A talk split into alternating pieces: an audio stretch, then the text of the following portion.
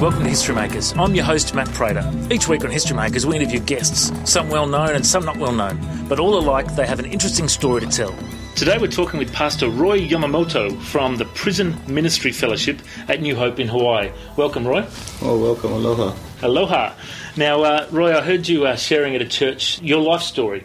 You uh, you had a pretty rough upbringing and uh, and uh, ended up at high school and doing drugs and uh, getting around with the wrong crowd. Do you want to tell us a little bit about how your uh, how your upbringing affected your, your early life? Guess my upbringing was uh, I experienced a lot of violence, and because of it, I missed a lot of school. Went back into school, and I kind of fell f- so far behind that when I tried keeping up with the rest of the students, I fell so far, far behind that I was unable to, and I became shame, and because of shame, I uh, started uh, not really wanting to learn because it was hard for me to learn, and I, I guess because of it, I started hanging around with the wrong people and started to actually experiencing drugs and started drinking and smoking marijuana, Pakalolo after the football games, and it was after that that I got introduced in, at, in college uh, to a higher drug called uh, cocaine.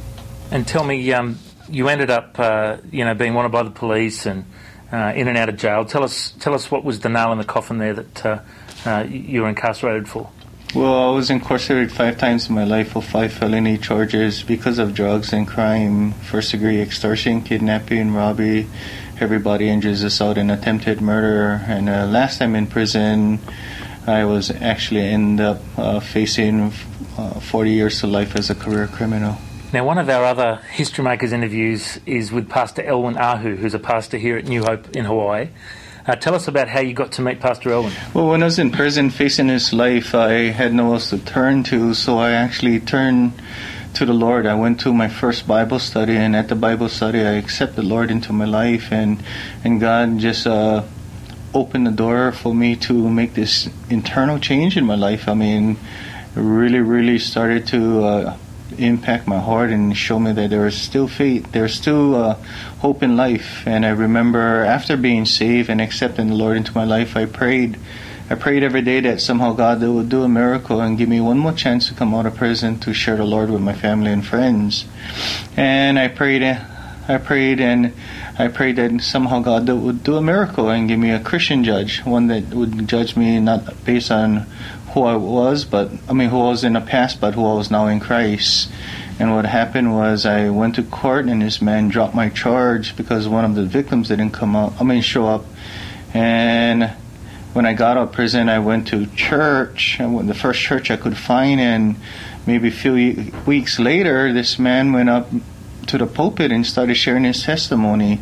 And God showed me how real He is and how He was answering my prayers. This man said his name was Judge Elwin Ahu uh, in church, and I realized that the judge cut me free from doing life in prison. So it was a real uh, God incident, not a coincidence, huh? And tell me, when you gave your heart to the Lord, how easy was it to not go back to the drugs? Were you tempted? Was there a, a big struggle there?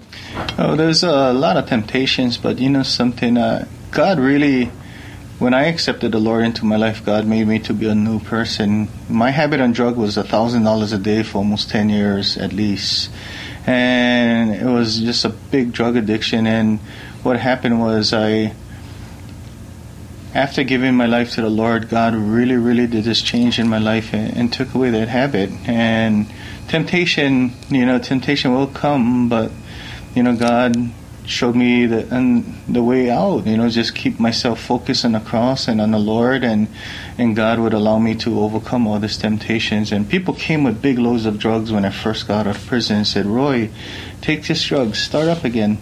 And I looked at them and said, "You know something? I, I don't want nothing to do with these drugs because you know why would God bless me with money that I'll be destroying and killing people?" I said, God not gonna bless me with that now that I know the Lord, and and He wouldn't bless me, you know. So I said, you know, I don't want nothing to do with this, and I overcame that temptation, and and God started to bless me, like the Bible says, uh, "Blessed is a man." In James, "Blessed is a man who endures temptation." You know, and overcoming that temptation, God really, uh, really blessed me and started to put my life back together. Now, there might be people listening to this radio show now or on the internet, and they're thinking, "Man, this guy had such a horrible life, and then everything changed when he asked God into his life. How would you tell that person about how they could ask God into their life? I guess uh, the way you ask God, I mean, is just opening up your heart to the Lord and asking for God to come into your life. And, and the Bible says in Revelation 3:20, "Behold, I stand at the door and knock. If anyone hears my voice and opens that door, I'll come into him and dine with he, and he with me." And all the Lord wants you to do is just open your heart to Him. And it's a promise from Him that He'll come into your life and be one with you. And every every trial that you're going through, getting off drugs or any problem that you're going through, you'll never go through it alone. God would help you through it, and you will make it because of Him. Now, you also um, journal, so you read through the Bible every year and then write down a, a scripture, an observation, an application, and a prayer every day uh, to the Lord. Tell me how important that is for your daily walk with God. You know, pe- people like me who come off drug with a lot of strongholds, people that have been in prison, or even people that struggle with so much uh, things in their life, uh, God actually would give us the opportunity to, to to walk on water, to tread upon all that. Like how when Jesus was in the water, Peter was in a boat. He said, "Peter, if you have faith, step out of the boat." And when Peter had his eyes focused on the Lord, he was walking on water. But as soon as he turned, because of worrying about the waves and everything around him, he ended up sinking. And same thing for people, people like me, ex-prisoners or people on drugs. You know, if we keep our eyes focused on the Lord and we'll be able to walk upon all our problems, overcome all the temptations, and, and, do miracles. God would help us tread upon the waters.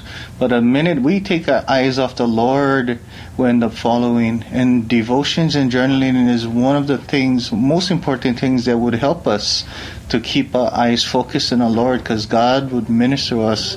The Bible says man will fail us, but God would never. And God is always there for us, you know, and He'll never fail us. And tell me, you now run the prison ministry uh, at New Hope. Um, what do you do for that? It's an honor and privilege to run the prison ministry. Now I get to give back. I get to give back to the prisoners, to their families, and, and that's my heart. Hebrew 13 she says, Remember the prisoners, if you're the fellow prisoners, or those who are suffering, if you mistreated, if you yourself are suffering, and I, you know, to really, really. Um, not forget where I came from and be able to give back, knowing how much it meant to the brothers in prison. That when a person like a minister came in and it was like our daily food, you know, we would wait for that same minister to come in every every week on the same day, and we look so forward to it. And I know that I know how much that means. So being able to uh, go back into the prisons and being able to minister to the guys is a blessing. And for the children, you know, I know that my daughter suffered the most when I was in prison. So it's not really the prisoner that suffer, but it's those who are left outside of the prison walls that suffer. So being able to run programs like we do have now, the Angel Tree program, where we work with the families and the children of the incarcerated, uh, bringing comfort and love and support to them you know, through our church and through the volunteers here at the church is, is such a blessing because uh, they're the ones really suffering through this. You know, they're at the highest risk of uh, the, the children, the highest risk of becoming our next criminals if we don't do something for them. Now, recently you shared your story about how you came to God at a, uh, a camp for children whose parents are incarcerated. Uh, tell us what the reaction was from the children. At first, these kids at the camp were like, so mad just being here at the camp. They was mad. They were swearing. They were crying.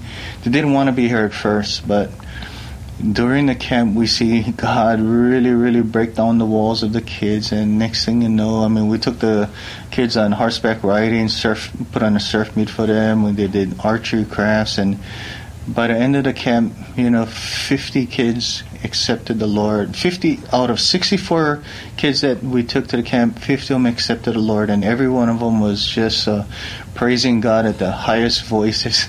it was just a miracle what God did.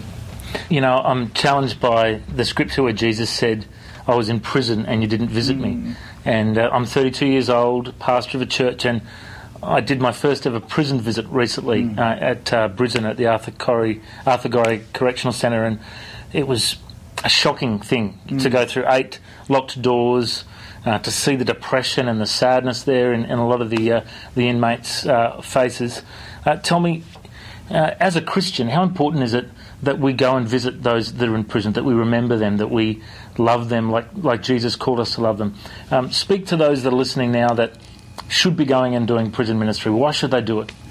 Well, you know, it's so important because in prison, Bible says God disciplined those he loved. And he chose people in prison to hear him. And they won't be able to hear him if we don't have people and volunteers going in and spreading the gospel and sharing the love of God.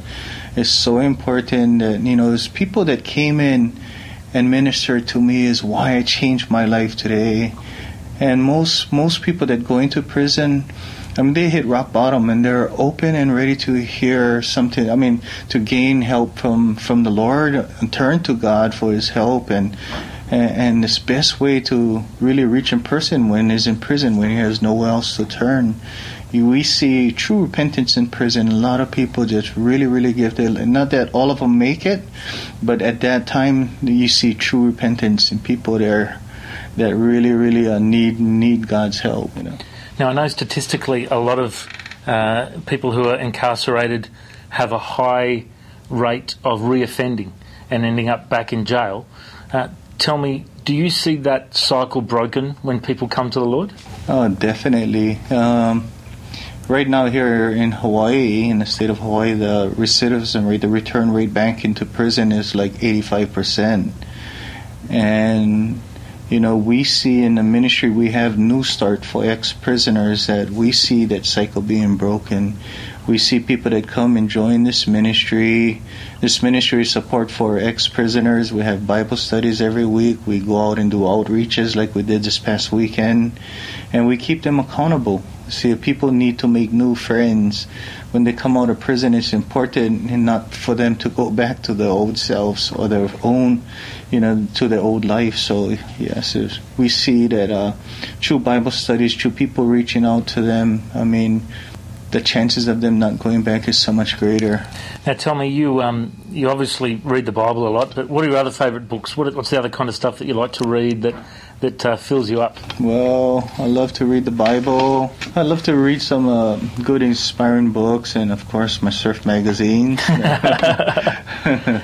but yeah, I mean, uh, to me, reading reading the Bible is the most important to me because, like, for me, when I went into prison, honestly, I couldn't even read. I had a hard time reading a comic book or a newspaper and understanding it. But after accepting the Lord into my life, I prayed that God would teach me to read, and He taught me to read through His Word. And the Bible says, "Ask anything, my name will be given." And I read that and I said, "God, I know You want me to learn, so my prayer is that You teach me to read, so I can learn more about You." And no time, that was the first miracle I knew that was from the Lord. Now, the church that you're a part of here has over, you know, 10 or 15,000 people coming each weekend. Uh, tell me, how many ex-prisoners are a part of the church here now, and, and what do they do at the church? Well, we probably got maybe about 100 ex-prisoners here in the church and a lot of the ex-prisoners are in this new start ministry and what the ministry does is we put on camps we do uh, ongoing mentorship for incarcerated children the angel tree kids and who can be a better mentor than one who been there you know who can reach out to maybe another brother that is coming out of prison than one that been there and already came through God's love and and God blessed them. So um, yeah we see the ex-prisoners being involved in ministry giving back to the Lord. And you know it doesn't matter what type of mistake we made in the past is God can use our mistakes to bring glory to his kingdom now.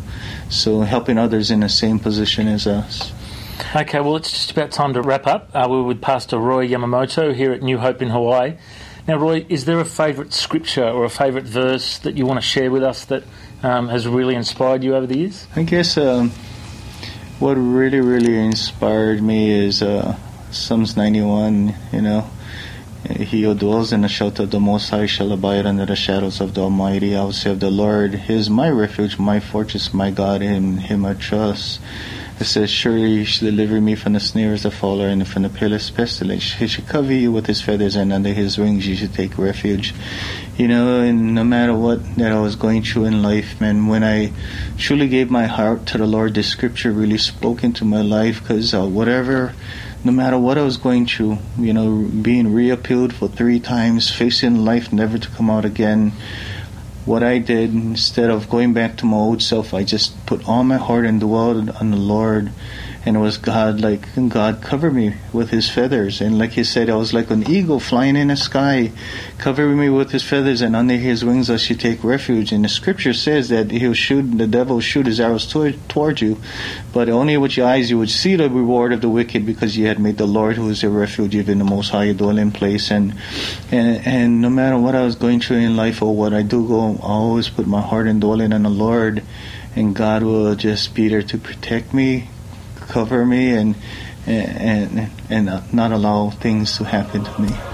Well, Pastor Roy, you certainly are a history maker. Thanks for joining us. Thank you. God bless. History. That brings us to the end of this week's show. You can listen to this interview again or any of our other interviews. Simply go to historymakersradio.com. Thanks for joining us. History.